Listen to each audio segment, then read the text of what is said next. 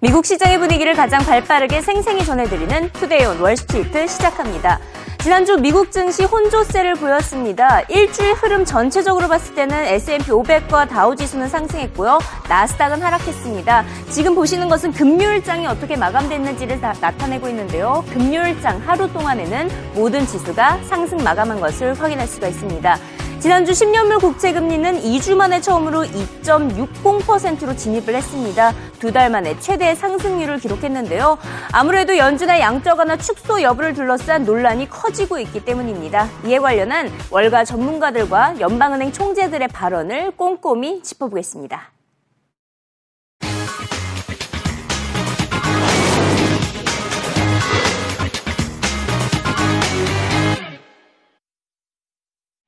지난주 시장은 연준의 정책 향방에 대한 전망으로 웃고 울었습니다. 우선 첫 번째 FOMC 회의가 열렸던 첫 번째 날에는 연준의 양적 완화 정책이 유지됐다는 소식에 하루는 상승을 했습니다. 하지만 바로 다음 날 FOMC 둘째 날에는 축소 시기가 생각보다 앞당겨질 수 있다는 우려감이 반영되면서 첫째 날의 상승분을 모두 반납을 했는데요.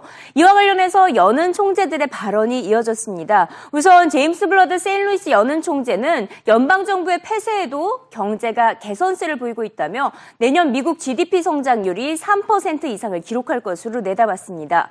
이에 따라 12월에 열리는 FOMC 회의에서는 통화정책 변화에 압박이 가해질 것으로 의견을 모았는데요.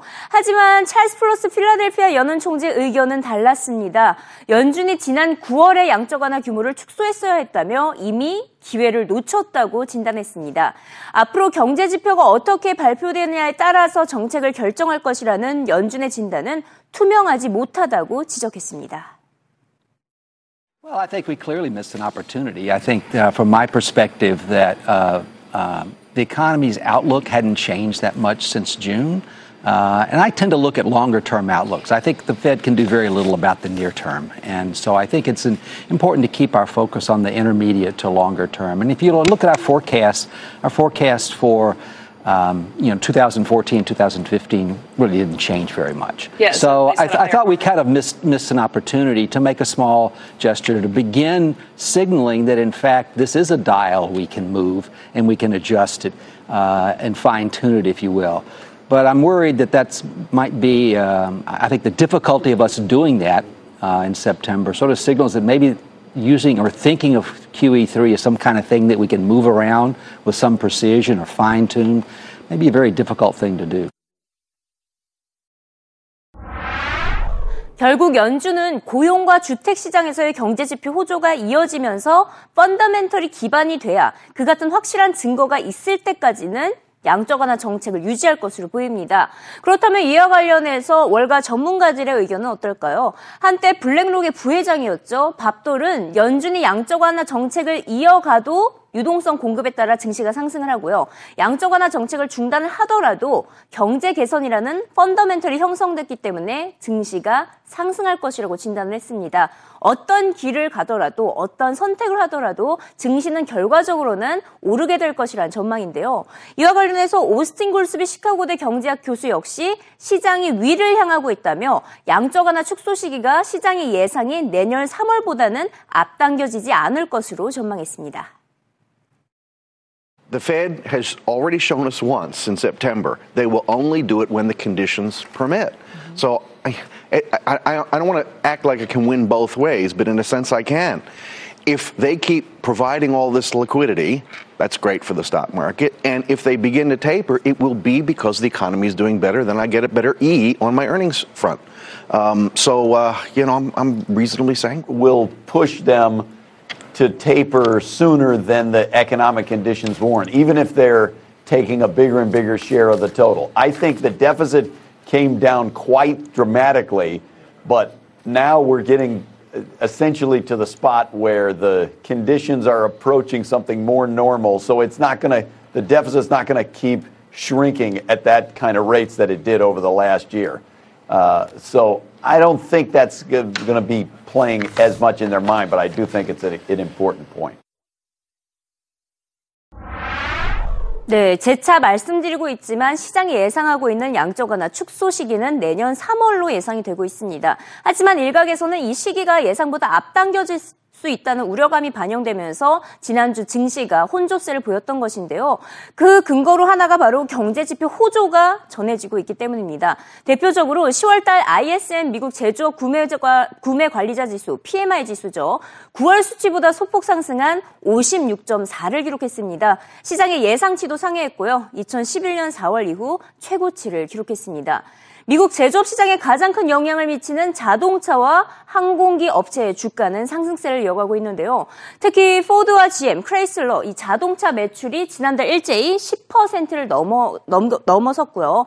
항공사 항공기 제조사죠. 보잉은 2017년까지 여객기 생산 규모를 매달 늘릴 것으로 밝히면서 주가가 2% 넘게 상승을 했습니다. 이처럼 10월 제조업 지수가 일제히 개선되면서 연준의 양적 완화 축소 시기가 시장의 예상보다 앞당겨질 수 있다라는 의견이 간간히 들려오고 있는 것입니다. CNBC는 무엇보다 이번 주 고용 보고서에서 제조업 분야에서 얼마나 고용이 많이 늘어났는지를 주목할 필요가 있다고 보도했습니다. One is upside surprise uh, from the downside that people had in their minds when it came to the effects of the shutdown. That's one. And two is just an absolute level. Uh, we had a decent manufacturing employment number last time around. Uh, and, and, we'll look for that again to see if maybe manufacturing has some employment. We have the autos, we're doing okay. We know Boeing's doing okay. A couple of the big manufacturing sectors had done well, Simon. So, um, and, and I don't know if you want to do it or if I should do it, which is all that talk is going to accelerate the discussion about tapering at the Federal Reserve. 결국 연준의 12월 FOMC 회의까지는 계속해서 경제 지표를 살펴봐, 살펴볼 필요가 있겠습니다. 이번 주에는 무엇보다 3분기 GDP 성장률과 10월 달에 고용 보고서 발표가 예정되어 있습니다. 시장에서는 신규 고용이 12만 5천 명 증가할 것으로 예상을 하고 있는데요. 매우 낮은 수준에 속하고 있죠. 아무래도 정부 폐쇄의 영향이 고스란히 반영됐을 것이라는 진단입니다. 이와 관련해서 제이스 펄맨 백악관 경제자문위원장 역시 고용시장 부진을 예상을 했습니다. 정부 폐쇄 이전 수준으로 회복하는 데 시간이 걸릴 것이라며 정부 폐쇄로 인해서 신규 고용이 12만 건 정도 감소했을 것으로 전망했습니다. You know, if you look at the month October, it clearly took a big hit. You saw claims go up quite a lot at the beginning of the month. They've started to recover, but they still haven't recovered to back before they were you know, where they were at the beginning of the shutdown. I think, you know, we'll see in the jobs number next week. Um, the shutdown will have taken an unnecessary toll on the economy. How much of a toll? We estimated, looking at a series of weekly data, that the jobs number would be about 120,000 jobs lower than it otherwise would have been because of the shutdown.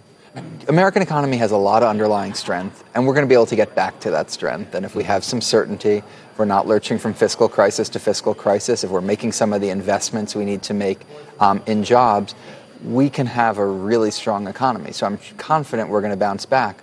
But this type of self-inflicted wound, there's no doubt, you know, it hurt the economy, it hurt it unnecessarily, and we don't want to repeat that again.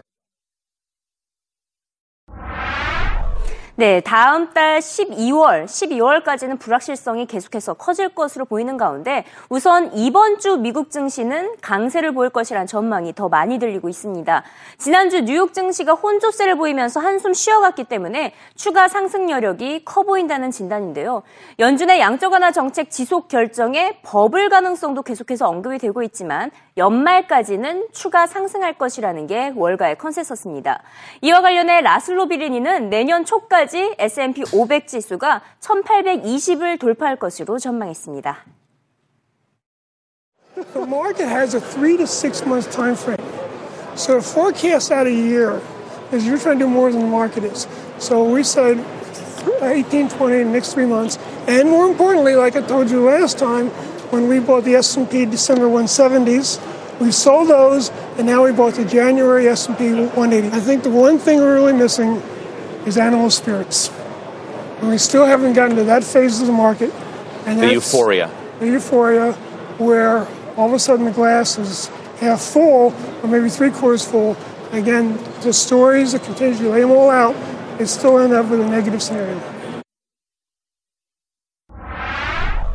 한편 지난 주말 미국에서는 애플의 신형 아이패드 에어가 판매를 개시했습니다. 지금까지 신제품이 출시됐을 때보다는 매장 앞에 줄이 길지는 않았었는데요. 캘리포니아에 있는 한 매장을 방문해 본 결과 예전에 신제품이 발표됐을 때는 새벽부터 몇 시간 동안 줄 서서 수백 명이 기다렸는데 이번 아이패드 에어 때는 35명밖에 줄을 서지 않았다고 합니다. 이에 따라서 신제품 판매가 시작된 날 애플의 주가 0.5% 가까이 하락하는 모습을 보였습니다. 아이패드 에어는 얇고 가벼울 뿐 기존 제품과 큰 차이가 없다는 게 시장과 소비 소비자들의 반응이었습니다. 아이패드 에어에 대한 진솔한 평가를 들어봅니다. lighter. That's the whole thing. Yeah. I know it's only four, it's, uh, it was 1.4 pounds and now it's one pound. But It that's doesn't sound like a big difference, but when you hold it in your hand, it well because is. you could hold it for a long time. Right. Also, it feels smaller. I just think carrying it around, if you stick it in your purse or if in your briefcase or something, it's lighter. Right. And the screen's better. I don't know if the screen's better. It doesn't feel the screen. Takes up a bigger portion of the. Right. It doesn't seem any It's the same size screen. Same size screen, smaller total. The recent iPads all run the same apps that this new one does, 475,000, and that's not to be minimized. And we- you know, you guys talk about thin and light and fast, and again, not to be minimized. But there's not any real new features here. I mean, I wanted to see the fingerprint scanner that they put on the new iPhone, for example. Uh, that's not there. I would have loved to have seen uh, time limits on parental control. So I have a wish list of features. But having said that, it is a terrific iPad for people looking either to get into this market for the first time or to, you know, upgrade, say, the original iPad. But if you have a recent iPad, it's not going to do anything that your recent iPad doesn't already do.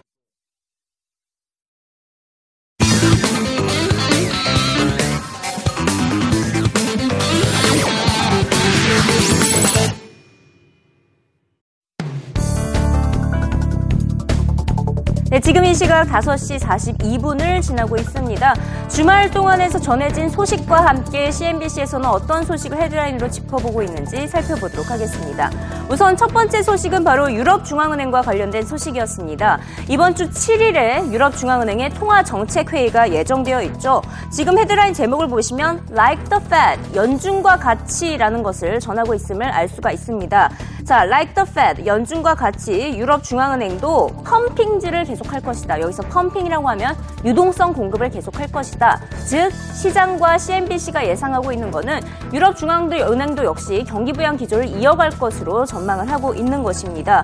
지금 계속해서 인플레이션율이 낮게 책정이 되고 있습니다. 지금까지 0.7% 수준에 머물고 있는데 유럽 중앙은행이 목표하고 있는 인플레이션율은 2%죠. 그렇기 때문에 기준금리를 동결할 것이다. 0.5%로 동결할 것으로 예상을 하고 있습니다. 하지만 최근 유로화 강세 현상이 보이고 있기 때문에 일각에서는 기준금리 인하를 예상하고 있는 업체들도 있는데요. 대표적으로 여기를 보시면 RBS와 UBS가 기준금리 인하를 예상을 하고 있습니다. 하지만 전반적으로는 시장은 어, 유럽 중앙은행이 기준금리를 동결하고 기존의 어, 경기 부양책 기조를 이어갈 것으로 예상하고 있다는 것을 CNBC 기사를 통해서 확인을 할 수가 있었습니다. 두 번째 기사로 어, 시티그룹의 보고서 내용을 한번 살펴보도록 하겠습니다. 네, rich families, 부유층 가족들이 cash를 계속해서 모아가고 있다라는 내용을 담당, 다루고 있습니다. 지금 여기 조사 결과가 나왔는데요. 시티 프라이빗뱅크가 조사를 한 결과 어, 20개국의 20개국의 50명 이상의 고액 자산가들을 대상으로 조사를 실시했네요. 그 결과 이렇게 나왔습니다. 부유층 자산의 39%가 현금을 보유하고 있는 것으로 나타났고요. 이 중에서 25%는 주식을 보유하고 있고 채권은 17%에 불과했습니다. 다시 말해서 포트폴리오 비중에 있어서 39% 현금 보유가 가장 많은 것을 확인할 수가 있었습니다. strategist가 시티그룹의 strategist가 이런 말을 했습니다. 이제 현 상황은 under investable이다. 현금을 꽉 쥐고 있는 상황에서 현재와 같은 자산 분배로는 목표한 수익을 얻기는 쉽지 않다. 여전히 부유층들은 아직까지 시장에 확신을 갖지 못하고 현금을 많이 갖고 있는 것을 확인할 수 있는 기사였습니다. 자, 마지막으로 금, 금 시장에 대해서 한번 소식을 전해보도록 하겠습니다. 여기 보시면 India forced to take eyes off the gold입니다. 골, 금에서 눈을 떼고 있다라는 것인데요. 이제 다른 금속으로 눈을 돌리고 있음을 알 수가 있습니다. 인도에서는 디왈리라는 축제가 있습니다. 이 디왈리라는 축제를 앞두고는 항상 2% 넘는 상승세를 보이는데 최근 들어서는 금과 관련돼서 1.4% 하락한 것을 확인할 수가 있습니다. 다시 말해서 인도에서 지금 금광주에 대한 관심이 크게 떨어지고 있음을 알 수가 있는 것인데요. 지금 같은 경제 상황에서 인도인들이 금 구매량을 줄어들게 될 것이고 금 대신에 다른 것을 찾고 있다고 합니다. 여기 보시면 다른 것은 바로 실버가 꼽히고 있습니다. 은값이 더 저렴하기 때문에 은으로 더 많은 관심이 돌아가고 있는 것을 알 수가 있습니다. 네, 지금 현재 인도에서 금에 대한 수요와 관심이 줄어들고 있다는 CNBC의 리포트 확인해 보시죠. Is when we typically see consumers in India flock to their local gold shops to stock up on jewelry and gold coins. But analysts are saying this year, demand might not be as strong. India's slow economy, depreciating rupee, and rise in inflation add to that a high import tax on gold makes it even more expensive for Indians to buy gold in rupee terms. Now, traders say that's concerning given that India is the biggest buyer of gold, making up 20% of world's consumption. Now, typically, gold shares rise 2% around the Valley, but this year we aren't seeing that big move in gold. According to the local merchants I spoke to in New Delhi and Mumbai, consumers are considering cheaper alternative options like silver. But silver won't be able to fully replace gold's important role in India's weddings, religious events, and festivals. That's why some experts say that regardless of the current state of the economy, India will always have an insatiable appetite for the shiny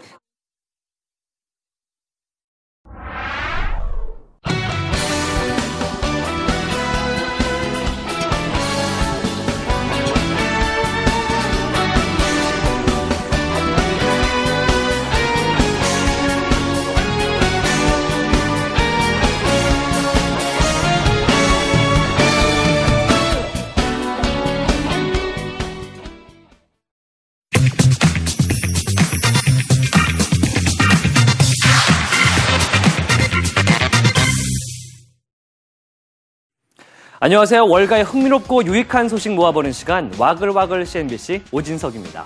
불타는 주말을 보내고 월요일을 맞는 오늘 많은 분들이 기운 없고 힘든 아침을 맞이하실 텐데요. 일반적으로 이럴 때는 초콜릿으로 당분을 보충해주면 기분이 좋아진다고 합니다. 그런데 초콜릿 값이 점점 출렁이고 있다고 하는데요. 많은 초콜릿 애호가들 걱정이 커지고 있습니다. 코코아 원료의 값이 날로 오르고 있기 때문이죠. 자세한 내용 CNBC 영상으로 만나보시죠.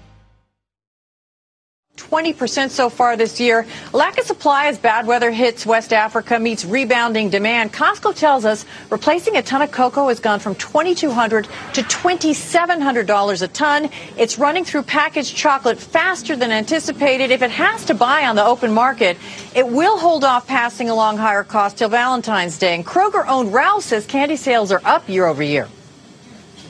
Certainly, the mixture is always very popular, but I'll tell you, chocolate is still king. It really is the best seller in our candy department.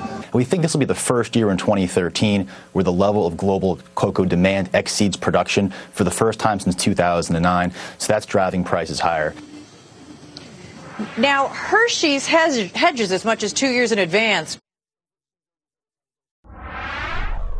초콜릿의 원료가 되는 코코아 원두의 가격. 올해 3분기까지 거의 20%가 올랐습니다. 이것은 주산지인 서부 아프리카에서 가뭄이 이어지면서 생산량이 급감한 것, 또 브라질과 아시아에서의 소비량이 크게 늘어난 것이 원인이 됐습니다.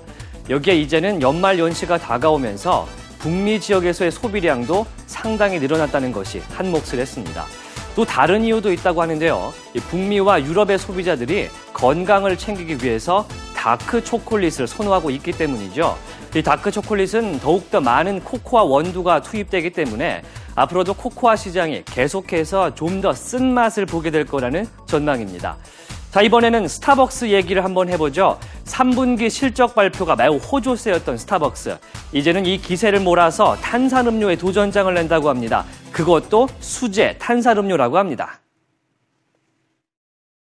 A unique position where Starbucks has become a very important part of people's lives in America and around the world, and we're not immune either, but we've been able to navigate through the storm, and we're cautiously optimistic about calendar 14. Okay, on the call, we're hearing about the new prototype Tivana store in Manhattan. That's video here. There's a new one coming to Seattle, too. The Tulsi Advisory Group likes it, though. Tea takes longer than coffee to make, and it may not be a big breakfast place. Also, Starbucks has new baked goods from La Boulange, which it bought. It will be at all 7,000 company operated stores within a year. It's also testing new lunch content through La Boulange. Also, Schultz said, stay tuned about uh, the testing of Starbucks carbonated drinks now being tested in Atlanta and Austin and overseas. That is a $100 billion market it wants to get into. And of course, Melissa, holiday drinks start Friday, including a new gingerbread latte.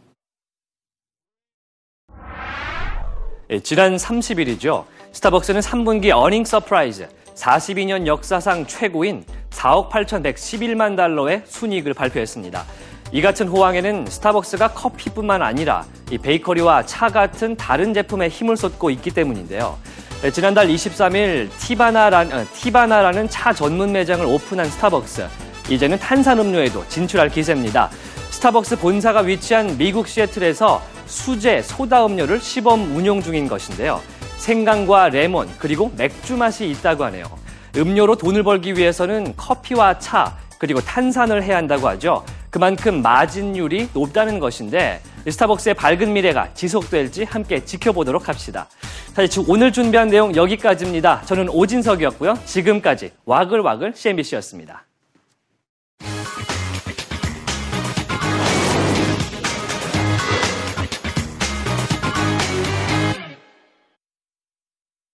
네, 앞서 짚어보셨다시피 이번 주 시장 랠리 전망이 더 많습니다. 이번 주만큼은 미국 증시가 큰 악재가 없을 것이란 기대감이 선반영되고 있는데요. 두 가지 주목하실 필요가 있겠습니다. 우선 첫 번째 7일에 예정되어 있는 유럽중앙은행의 통화정책회의인데요. 시장은 이미 기준금리는 동결할 것이고 기존의 정책 유지할 것으로 예상을 하고 있고요. 그 다음날 8일이죠. 주말 금요일에 전해질 미국의 고용보고서가 있습니다. 시장은 정부 폐쇄 여파로 인해서 12만 5천 명 고용을 예상을 하고 있습니다. 이 두 가지 지표 예의주시하시면서 이번 주 장을 이번 주 시장을 준비해 주시면 되겠습니다. 자, 내일부터 서머타임 해제가 적용되죠. 미국 증시 장중에 찾아뵙도록 하겠습니다. 내일도 역시 생생한 글로벌 금융시장 소식으로 돌아오겠습니다.